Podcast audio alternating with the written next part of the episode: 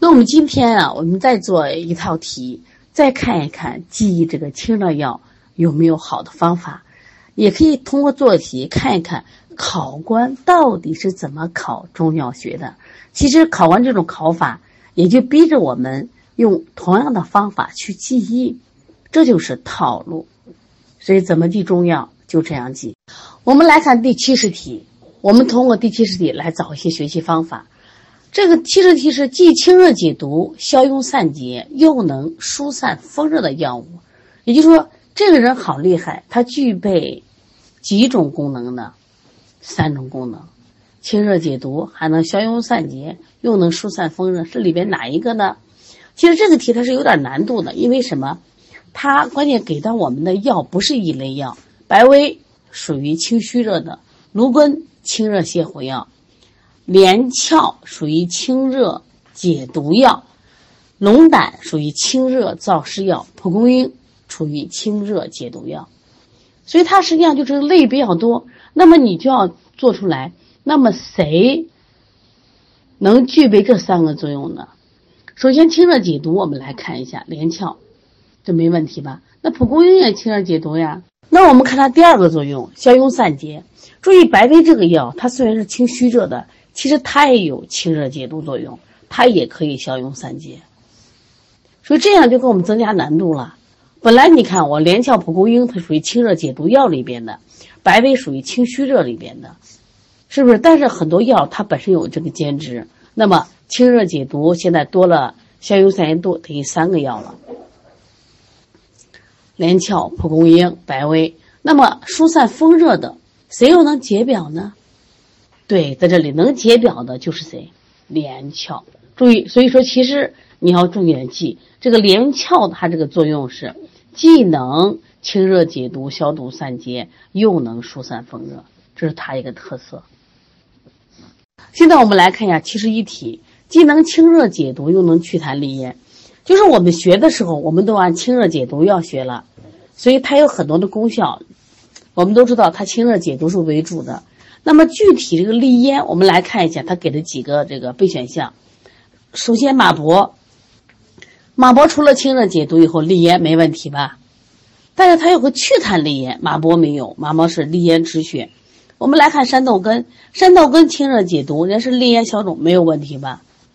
那我们再来看第三个射干，射干是清热解毒、消痰利咽，哎，你看是不符合题？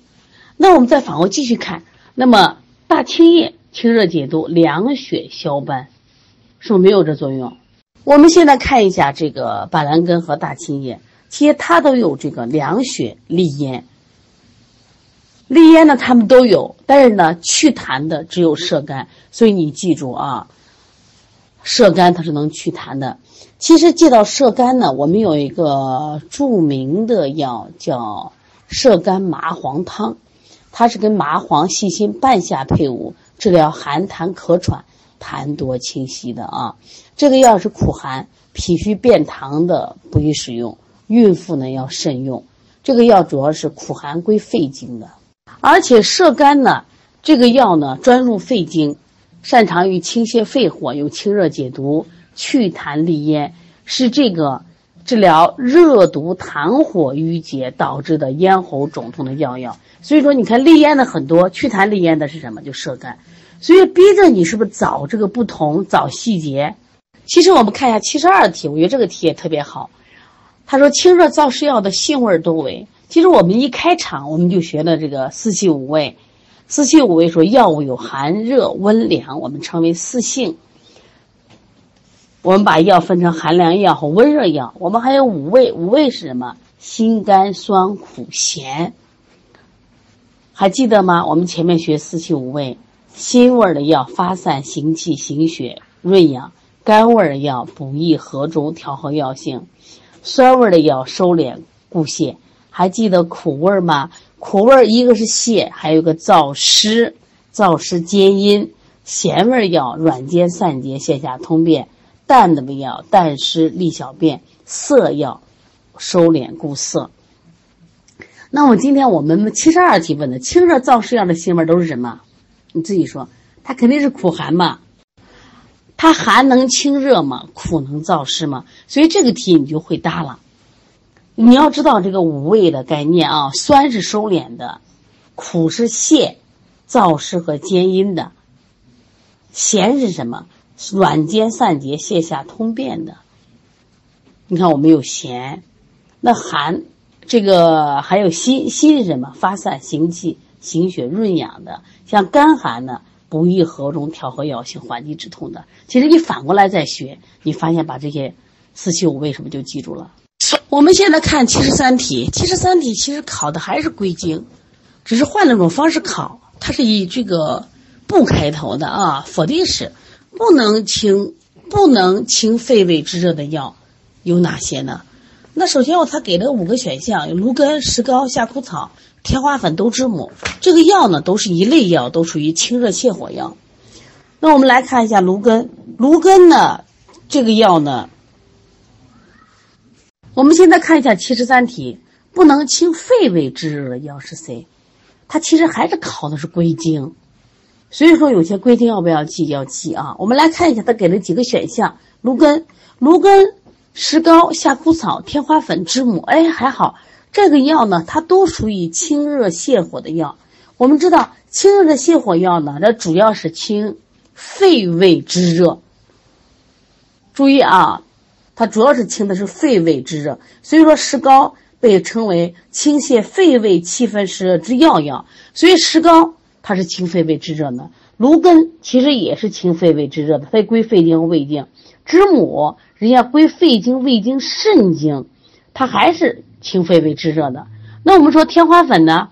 天花粉仍然是清肺胃之热。那么这里边的注意啊，夏枯草它有。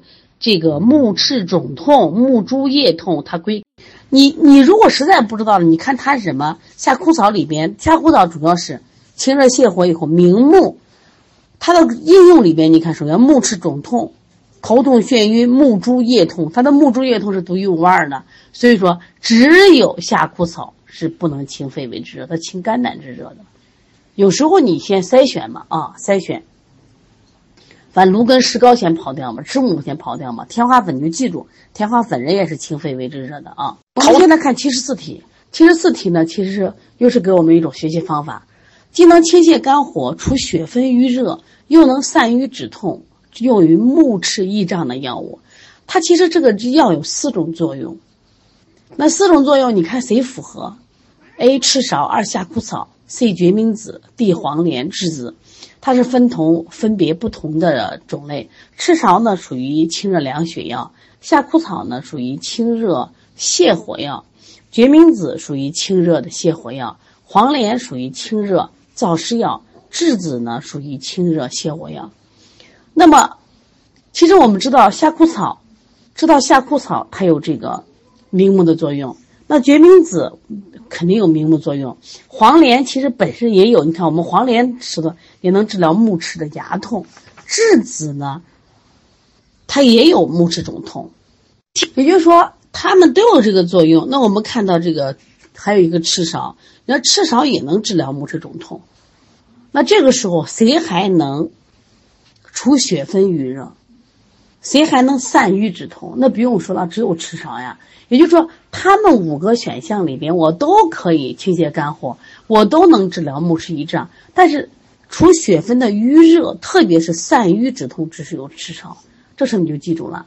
所以我们学的时候是单类学着呢，结果他出题的时候，他把放在一块儿，是不是就好像都像，好像都像，但好像又不是，容易出错。所以记的时候一定要把它的共性放一块儿，不同点要拿出来，这样把它。特别是它的独一无二的东西，你像人家赤芍散瘀止痛，这是人家散，这是人家赤芍一个非常重要的特点。我们现在看一下第七十五题，其实第七十五题是考四气五味的。他说，肝寒益阴，所以它这个药它不是苦咸，不是苦寒，它是肝寒益阴，还有养阴的作用。然后呢，清热凉血，还有凉血，既能清热凉血，退热而不苦泻。为退虚热、除骨蒸的佳品。首先，我们看它的备选项：胡黄连、银柴胡、青蒿、鳖甲都属于什么？就是我们的退虚热药。玄参属于清热的凉血药。但是你记得不？就是玄参，它属于泻火解毒滋阴的，说明它也有呃治骨蒸的，你只能治能治骨蒸的老瘦、经伤的便秘、热病的伤阴，它是不是也能治疗这个滋阴？所以放到这里没有问题。它虽然主要是清热，但是凉血，但是也有滋阴的作用的。那么我们这五个题怎么区分？如果你记住它的性味归经了，那这个题就好记；如果记不住性味归经，那你不好记。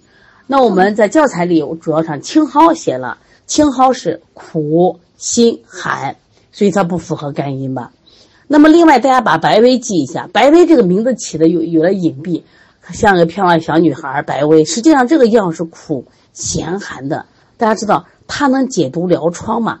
它是苦、咸、寒的。呃，这里边没考地骨皮。我们这个教材里，地骨皮，地骨皮是个甘寒药，但是没有考，不管它。现在我们来看一下这个胡黄连。胡黄连属于苦寒药，银柴胡属于甘寒药。关于鳖甲这个药呢？它也可以治疗阴虚的发热、骨症的劳汗，它属于什么药呢？咸寒，看见没有？所以只有银柴胡，人家属于干寒。说这个题是不是要记什么呀？要记这个它的性味归经。来，我们一起做一道 A 二的题。这实际上把我们学的单位药放到这个临床中去练习啊，我觉得特别好。患者女，十九岁，身热微恶风，身热恶风就是发热了啊，少汗，肢体疼痛。头晕胀痛、咳嗽、黄稠、流黄浊涕，感觉到有点风热的感冒，是不是对？然后继续往下看，心烦、口中黏腻、渴不多饮、胸闷、犯恶，就是哎呀，渴不多饮是不是有湿啊？又有热又有湿，胸闷犯恶，苔薄黄而腻，脉如数，如我们说是湿，数是热。好了，我们知道这是一个湿热的。在夏季的暑热感冒了，暑热感冒那选什么呢？我们叫防风、苏叶、青蒿、薄荷、金银花，哪个合适？那我们现在就要把这几个药来看一下。我们说紫苏，它 B 答案是苏叶，这属这属于我们的发散风寒药的解表药。那么它的性味归经还记得吗？辛温，归肺脾经。所以说呢，它主要是用于风寒的感冒，那不对症吧？那我们再来看一下防风，防风呢，它属于也是解表散寒药里边，它是祛风解表、胜湿止痛。它虽然有湿，但是它指的是什么？寒湿，知道吧？它不是热湿。你看这个题明明是湿热，所以苏叶时候排除了。我们再来看一下薄荷。薄荷属于什么？我们的发散风热药里边，那它有没有？它有，因为它身热为恶风嘛。现在我们看薄荷，薄荷用于发散风热药。那么这个案例有没有风热呀？它确实有，有。然后呢，我们来看一下，它在它第一个功效里面，风热感冒、温病初期、风热的头痛，哎，咽喉的肿痛，感觉是不是都很像？另外，我们再来看一下，它夏季的话，感受了暑湿秽浊之气的脘腹胀痛、呕吐、泄泻，这是薄荷。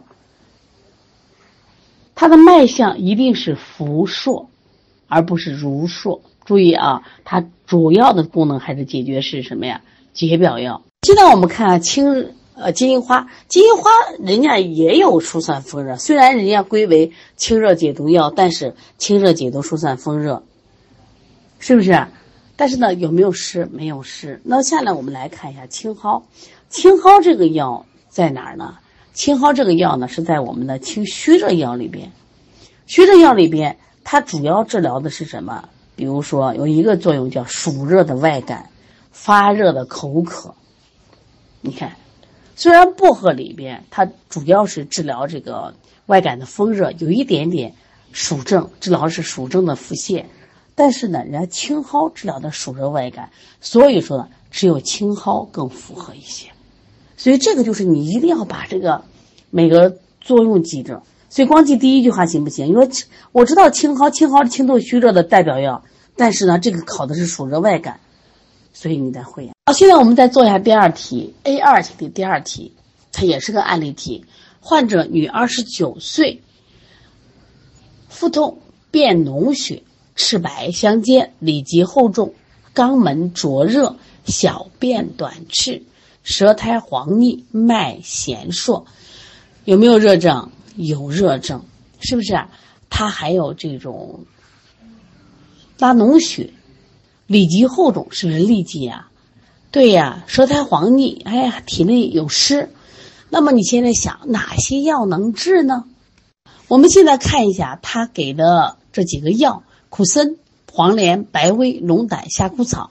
我们先从夏枯草，夏枯草因为是清热泻火药，我们前面刚说过，它可以治疗呃清热泻火、明目散结肿痛。对于目赤的肿痛、头痛的眩晕、目珠液痛、裸痢阴流，它可以治；如痈肿痛可以治啊。另外，我们再看一下白薇。白薇这个药呢，呃，我们说它实际上是清虚热药，清热凉血、利尿通利，还有解毒疗疮。感觉和这个是不太搭，因为它有湿热嘛。是我们找谁？找苦参、黄连和龙胆。我们再来看一下啊，首先看一下这个黄连。黄连呢，清热燥湿、泻火解毒，它的六个作用还记得吗？湿热的脾满、呕吐的吞酸，这没用；湿热的泻痢用上了吧？泻痢。好，黄连有湿热泻痢。那我们看这个苦参有没有湿热泻痢？苦参也有湿热的泻痢。你看苦参的第一个作用，湿热的泻痢、便血、黄疸，是不是也有？那另外我们再来看一下这个龙胆草。能不能治湿热泻痢？我们教材有，它有湿热的黄疸，阴肿阴阳，带下湿疹瘙痒，没有指它有什么湿热泻痢。在这里出现问题了，黄连也能治湿热泻痢，这个苦参也能治湿热泻痢，那两个都能选，可是单选题呀，那选谁呢？一定选黄连。大家记得没？黄连这个药呢，它是治湿热泻痢、呕吐为泻治泻痢的药药。所以我们选谁？选黄连。也就是说，黄连也有，我苦参也有，但是为什么选黄连呢？是因为它是治痢泻痢的药药。那这个题给我们的启发是：以后凡是讲在每一类药的药药，你必须是记着来。所以它的在这方面的功效是最强的。那我们再做一道题，第三题啊，患者女，二十九岁，阴肿、阴痒、阴汗。小便淋浊，带下黄臭，舌红苔黄腻，脉弦数有力，易选。那给了五个备选答案：龙胆、知母、苍竹、黄连，还有夏枯草。你觉得该选哪个呢？这里有没有热？有热。你看带下黄臭，湿热；舌红苔黄腻，湿热；脉弦数有力。你看啊，是不是有热？说到这个二，刚才我们讲的第二题和第三题里边，脉象都有一个弦数，我们是不是要复习一下我们的脉象呢？你都忘了没有？